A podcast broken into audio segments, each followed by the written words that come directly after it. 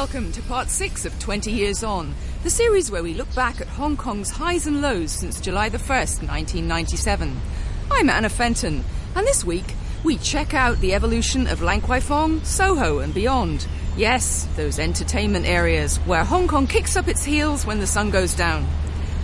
We hear how an influx of 7 Elevens peddling cheap booze has lowered the tone in Lan Kwai Fong, resulting in shotgunning or binge drinking, especially by young people. But it's not just a rash of convenience stores that's taken the shine off the Fong in recent years. Blatant drug dealing has dogged the area, and though a sustained clean-up attempt by police has seen scores of pushers jailed, we learn how these suppliers are often Form 8 asylum seekers, struggling to survive any way they can, while their applications take years to be processed. But we also hear that change is afoot, with new laws curbing alcohol sales to under 18s coming soon. I caught up with former SCMP entertainment editor Matt Scott in the FCC. Lan Kwai Fong, in those days, it was a pretty, it was an eye-opening experience for a young man. I think so, in many ways. You could, you could, you could feel it was an international destination. Uh, there were many and varied bars and clubs that you could go to. That, I mean, anyone that passed through town was drawn into them. There was establishments like 97 that would the, the, the pop stars and the rock stars would always end up Boy George used to go there. Local guys like Leslie Cheung used to drink there. So you could see real celebrities there. yeah and, and, and the thing was that that it, in, in those days it was a club where people were just people. You know you would gawk at them and stuff but you were allowed in. You could get in. You know I, ca- I can't remember ever being refused and I was a bit rough and ready in those days so it, it was pretty easy. And then you had bars like the Jazz Club. I remember the great British bluesman Terry Reid used to play there and stuff, and we could go there after after work and, and sit around and, and, and listen to that. And it was a real it was a real venue, like a massive venue in itself, and an experience going there. And I think in those days that's what led to that phenomenon of, of tourists starting to go there, especially from the mainland, who in those days had first started coming to Hong Kong. You know, when when, when the gates were sort of opened a bit, they would come and, and, and just as an experience to say this is where the world sort of parties. And in those days in, in, in China, it had still not yet opened up to a to, to a destination like like that was. So it's changed quite a bit, hasn't it, over the years? It has. So what for you marks the greatest changes? For me, it's it's perhaps a bit of a loss of glamour. Would you agree with that? I do, I do, I do. There's a num- number of reasons for that. I think, uh, obviously, people go on about Club 7-Eleven, sort of bookending the street now. yes, we've got and- six of them. Yeah, yeah, and, and, and bringing that sort of something that's sort of not very glamorous, is it? A bunch of kids getting hammered on the street, you know? Good luck to them. I mean, I mean, when I was a kid, that would have been like a godsend to be able to circumvent laws so easily. We had to do it all in subterfuge and, and fake IDs and stuff. But now it's quite open that they're doing it, and and it sort of became a bit rougher. I think the reconstruction of it, the, the the idea that they, you know, that sort of congenital disease Hong Kong has about you know, changing things for change's sake in many in, in many ways. The redevelopment of it sort of moved people away into Soho, Staunton, NoHo, and now and now Western and, and Kennedy Town because it was a construction site. It still, in many ways, is.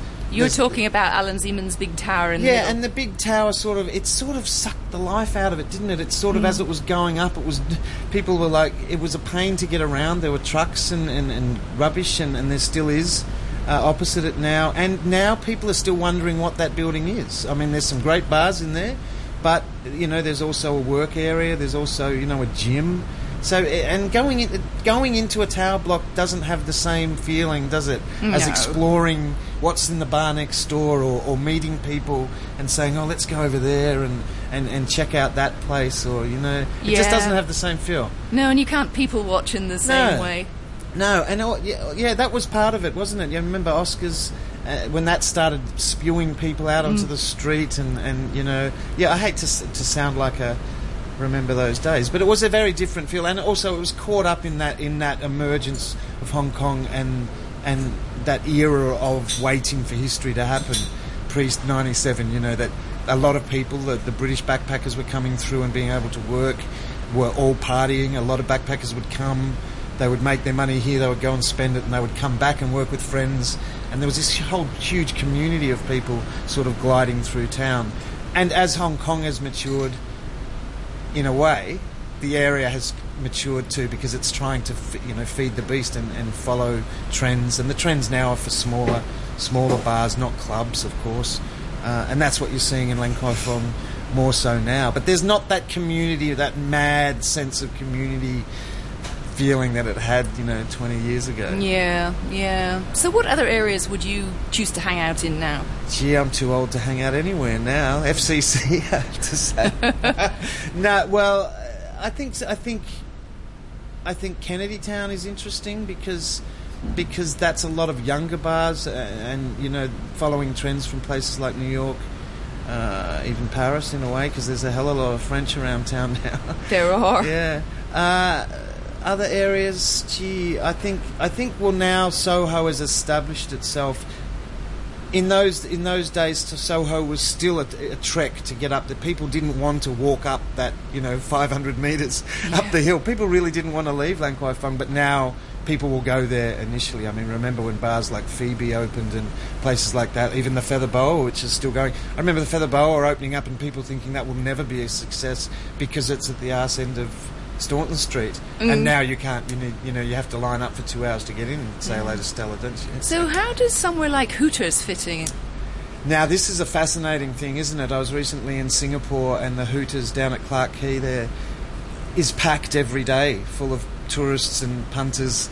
And in Hong Kong, I think it's this weird situation. It's actually got good food and it's a nice bar, but there's this social stigma about being an old pervert if you go in there and drink, isn't there? So- you can see people people in other parts of the world have long got over that. Okay, there's scantily clad women in there, but it's just a bar like any other. But in Hong Kong, you know, with our sort of Catholic-led bureaucracy, you know, born-again Catholics ruling the city, it's sort of like it's a dirty little secret that you walk past and you're not allowed to look into. I certainly hope it does uh, succeed because we need sports bars, don't we? Matt Scott. Next, I caught up with restaurateur and bar operator Richard Feldman, who laid the blame for Lan Kwai Fong's late night slide into sleaze fairly and squarely at the foot of 7 Eleven's parent company, Dairy Farm. And as for those pesky drug dealers, he said they're now targeting youngsters, or anyone too young to be mistaken for an undercover cop. I think it's really changed a lot from what it used to be because when I first got here, which is now 28 years ago, there was really only Lan Kwai Fong for people to feel like they could have a night out, total freedom, relax, have a drink in a very safe and friendly environment that encouraged a lot of international visitors as well as Hong Kong locals. And it was a very young and exciting time, I think, for Lan Kwai Fong. And of course, throughout the 28 years, there's been highs and lows in the area. But what I think is best about Lan Kwai Fong and Soho now is that it constantly renews itself. There are periods where it gets stale and it needs a fresh look or new outlets, and it always seems to be able to do that. Recently, I'm more concerned is since the introduction of the 7-Elevens in Lan Kwai Fong. Now, tell me about that because we are up to six or seven now in that immediate vicinity. What's going on there? Correct. I think I think it's out of control. They do not require a liquor license, so there's very little for them to answer to about their conduct or their behavior. They do sell to minors. They say they don't, but everybody knows on the street that they do. And it's attracted uh, drug dealers in the area. Um, not in the venues. So the venues themselves are still fun and great, but you do have to wade through some pretty um, uh, unpleasant experiences some nights there because you clearly see that there are drug dealers targeting teenagers or people who could not possibly be a police officer, and sadly, that means the young people. Mm, now, the drug dealers, uh, I've covered many court cases with those very same drug dealers, and yes, that is what they are doing. And the police have had a lot of successes. But is it the case now that the street drug dealing has gone back into the bars again? That's No, I don't think, very honestly, I've never, ever, ever seen it or witnessed it in the bars. Um, what I I've never ever seen that. That's never been a problem for us. And I think one of the reasons is is because we're licensed establishments. Right. So there's a recourse. If that did happen, the police would be on it and you'd lose your liquor license. I don't think there's drug dealing at 7 Eleven, but I think it attracts underage drinking. And the point I'm making about the target of the drugs is, is that the drug dealers are scared about police or undercover cops. And one thing they know for sure is that if the person is minor, they couldn't possibly be a policeman or an undercover cop. And so, what's safer target than to target the young? I see, I see. Now, it's to my memory, it used to be a harmless, fun place to go, and you'd let your 16 year old out without a second thought. Now, I I don't think that's the case, but more than that, it's dirty and smelly, and there's vomit and urine and all this stuff late at night. I think it's really because of the 7 Eleven. If you go into the venues, they're great, they're safe. I would have no problem at all having dinner there, friends there, invite young people there. I don't think there's any danger in Lang Kwai Fung as such. But I do agree that the 7 Eleven, that people litter a lot, they throw the bottles out because there's really one very small trash can and they go through so much volume. Whereas for licensed premises, and 7 Eleven is not a licensed premises, we have requirements for kitchens, for toilets, for everything else of that nature. There's no toilet in a 7 Eleven. They have none of the requirements that we have to make sure that we run a safe and clean outlet. but they supply a bottle opener on a long chain. Yeah, I mean, they supply shots, they supply wine by the glass, they supply champagne by the glass. Uh, it's, it's completely out of control, and I personally think it's shameful on the part of Dairy Farm. I, I think in all my experiences, I would feel very comfortable to say they're the worst corporate citizen I've ever met in Hong Kong. Is Dairy Farm. Dairy Farm, yeah. Indeed. So take us back up around Soho. How has that area changed? Because that was largely residential 20 years ago. Yeah, I think that's also very exciting. I mean, I'm still very excited about Lang Kwai Fung and still go there very regularly and have great meals there. It's fantastic food. Soho is more of a neighborhood for residents, I would say. And obviously, the liquor licenses close earlier, so it's more of a dinner place, and Lang Kwai Fung is more of a late night dancing and drinking place. Uh, but it's really a lot of fun. I mean, I'm there every day. I'm in both Lang Kwai Fung and Soho every day. And I love it. I find it very comfortable. I feel it's a little bit of a taste of a local neighborhood in Manhattan here in Hong Kong. Great, great. So what's the crowd then? Is it young people? Is it locals? Is it curious It's all- mainlanders? You know, it really is interesting. You occasionally you see tourists. Tourists really frequent Lang Kwai Fung more than they do Soho. It really is the people who work in Central on their way home to mid-levels, stopping off for a, a, din- a drink or a dinner in Soho, and maybe inviting some friends to join them. I see. Now, th- we've, we've lost a lot of bars over 20 years. Just, just remind us which ones have gone in that time. Oh my God, uh, California, uh, 97, uh, so many bars in the area. Yeltsin. Yeah, Yeltsin, oh my God, and Oh. Scotty's. The, the Dublin Jack. Yes, that's right, and, and maybe even now Carnegie's in Wanchai. It's a different area, but really some very famous bars are. Well, down there, Maison Me, Yeah, yeah, yeah. I think I think that's a healthy thing. I don't think that's a negative. I think that's a very positive thing in the sense that people want something new and fresh, and and uh, I, for me, it's exciting when a new venue comes on. It's also exciting when an old establishment has longevity because I, I think it anchors the street. So it's familiar to people who come back and visit, and at the same time, there's something new and exciting. So, how much are the, la- the greedy landlords to blame for the quick turnover of, of hostelries? I don't think so much. I know that's going to come as a shock, and of course, everybody wants lower rents. But Alan obviously is the dominant landlord, and That's Alan Zeman. Alan Zeman, and he is by far the nicest landlord you could ever have. And so, because he is very fair about his increments, I think it sets a tone on the street about what's what works and what doesn't. There are always new landlords coming in and realizing the hard way that it doesn't make sense to double the rent because even if you do get a tenant, they can't survive on that basis. Um, so I don't think it's that.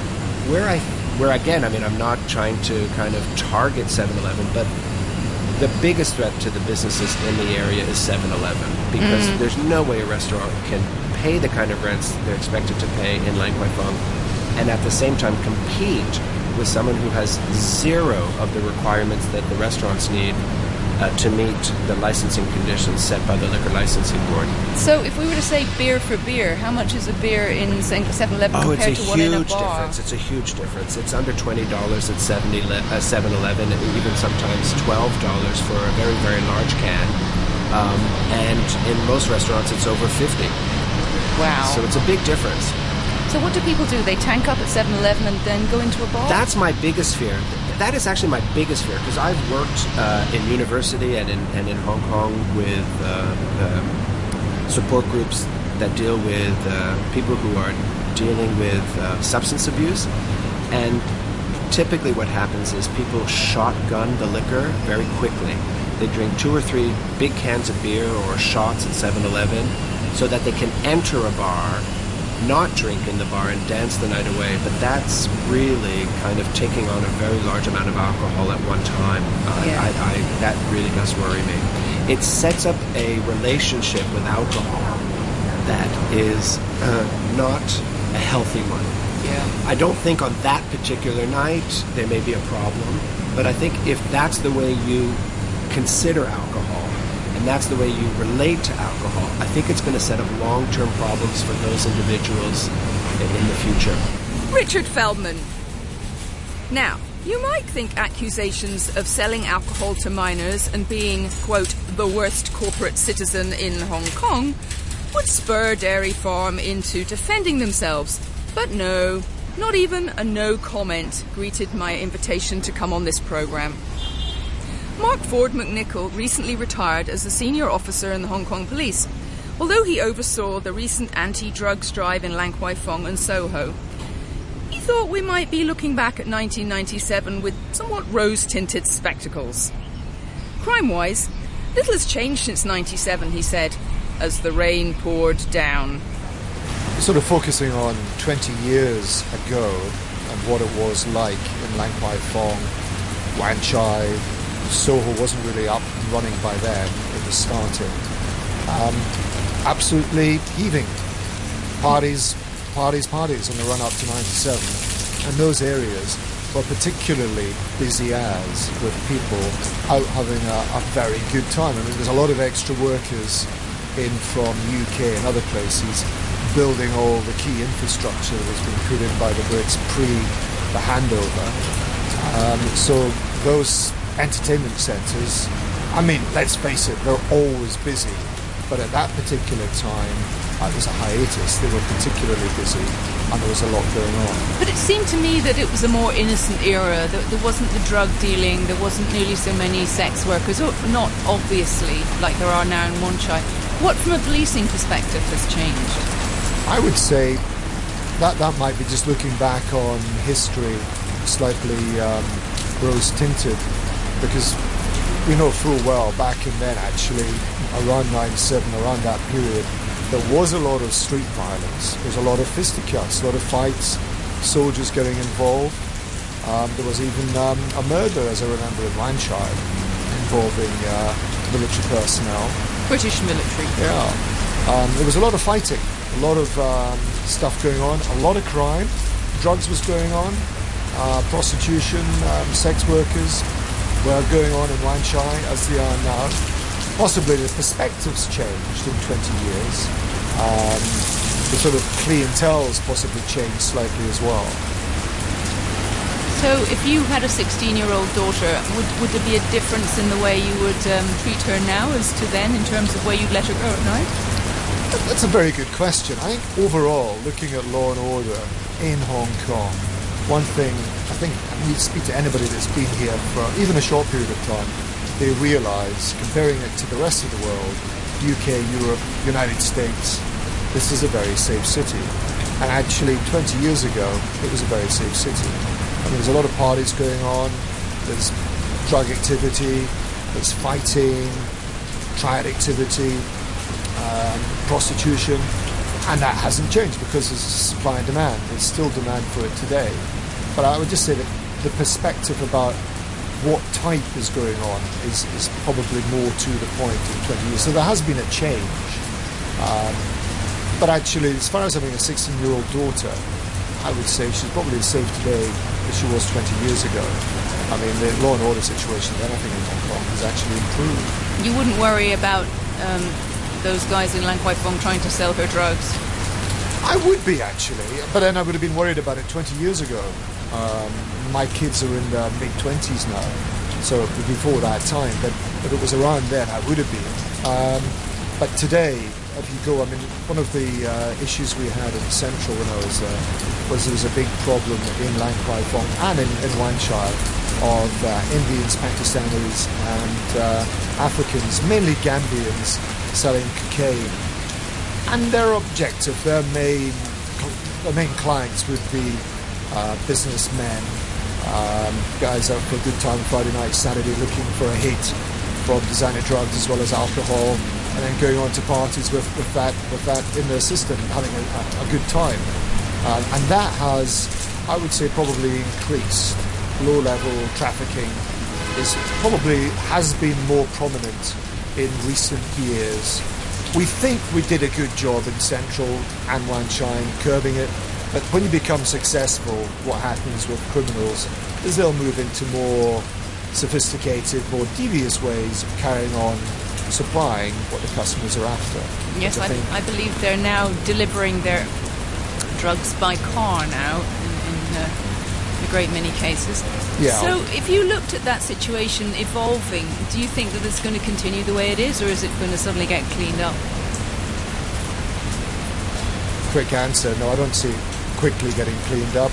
The issue you have, and we discussed this before, it's the same as the rest of the world, it's economic. You've got people coming in from very, very poor parts of the world and looking to make money, to make a living, to get on in life. And that's what I would say my, my sort of take what was happening in Wan Chai and Lan Kwai Fong either from the sex worker side of things, and that goes back 20 plus years, nothing's changed there, to present day. And it's the same for the um, drug, drug trafficking and the supplying, as I say, of the demand for designer drugs and, and any other hard type of drugs. Um, the, the, the guys you get doing it will be very low level, sort of uh, coming in. A lot of them are Form 8 holders, That means that they're seeking refugee status. under and the so- UN Convention. Yeah, that's exactly the, the situation. And the problem we have with those uh, people is that once they've got that status, we cannot then ship them out of Hong Kong. They're here, not on a permanent basis. They're in a they're in a procedure should, which should move forward to them either getting uh, Hong Kong sort of residents or staying in Hong Kong longer because of that particular uh, covenant of human rights, or being shipped out. But it, as I say, it's a very long process. In that process, these people, our, our, our experience was they would be selling, not all of them obviously, but a high number would be selling drugs to make, to make a living, to make money, to live. So hence we had issues with uh, Indians, um, Pakistanis, and also the, the African guys doing this. And it was very blatant and very in your face. I mean, I can tell stories of senior police officers back in the Narcotics Bureau having a, a reunion, you know, one of the, I don't know, 20, 30 year reunion done in Chai. Senior officers, chief superintendents, ex, being offered a lovely board of, smorgasbord of designer drugs and hard drugs. What would you like? And those guys being absolutely furious because just up the road of the Chai, there's police headquarters, big shiny edifice where they used to work. And here they are down in Chai, back hoping that Hong Kong is as good and as it sort of uh, always was. But Hong Kong has always been about making a buck. Former police officer Mark Ford McNichol. For the last word, I met up with Grant Baird, who has run scores of popular bars and restaurants. He had some good news for Lan Kwai Fong's exasperated bar owners, fed up with those Club 711s, as the 7 Elevens have become known. I've just recently read that there's legislation going through the um, Executive Council here. Um, they're going to put a new law in um, and get rid of that previous colonial law where uh, kids under 10 or 12 or even 15 can legally walk into any, um, you know, Dai Pai Dong or, or 7-Eleven and buy alcohol and basically walk out with it. The new law coming in will be, um, I do believe, you must be over 18, and um, anything under that, then you are totally you know, illegal. So, how to enforce it? Yeah, there'll be a, there's going to be a lot of issues on that, but at least that takes away this this this uh, long term old law where basically teenagers can could legally go into a 7-Eleven, buy a bottle of alcohol, pay for it, and technically work it, walk out with it. Um, and we all know what happens next. They they open it, you know. And that has been. Uh, that has been a bigger, a big part in the change in Lan Kwai Fong. Now, I think you'd say that the bar scene has spread out far and wide beyond Lang, Lan Kwai Fong now to, to new areas.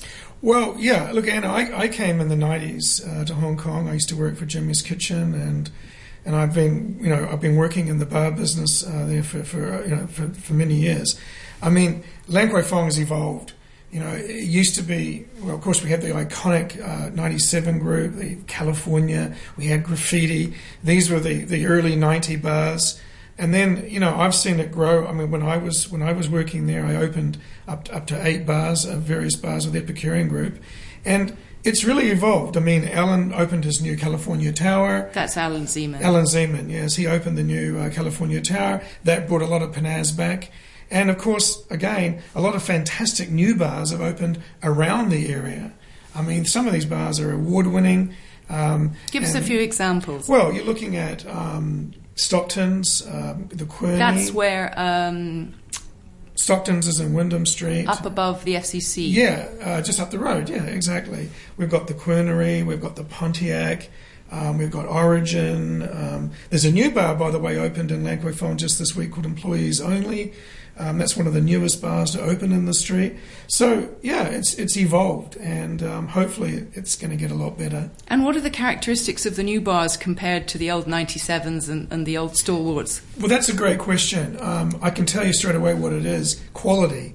Um, when I was in Lan Kwai Fong in the early, late 90s and 2000, yeah, we used to do generic bars, um, very generic designs. What I see now is, you know, they're called single, single alcohol or single beverage bars.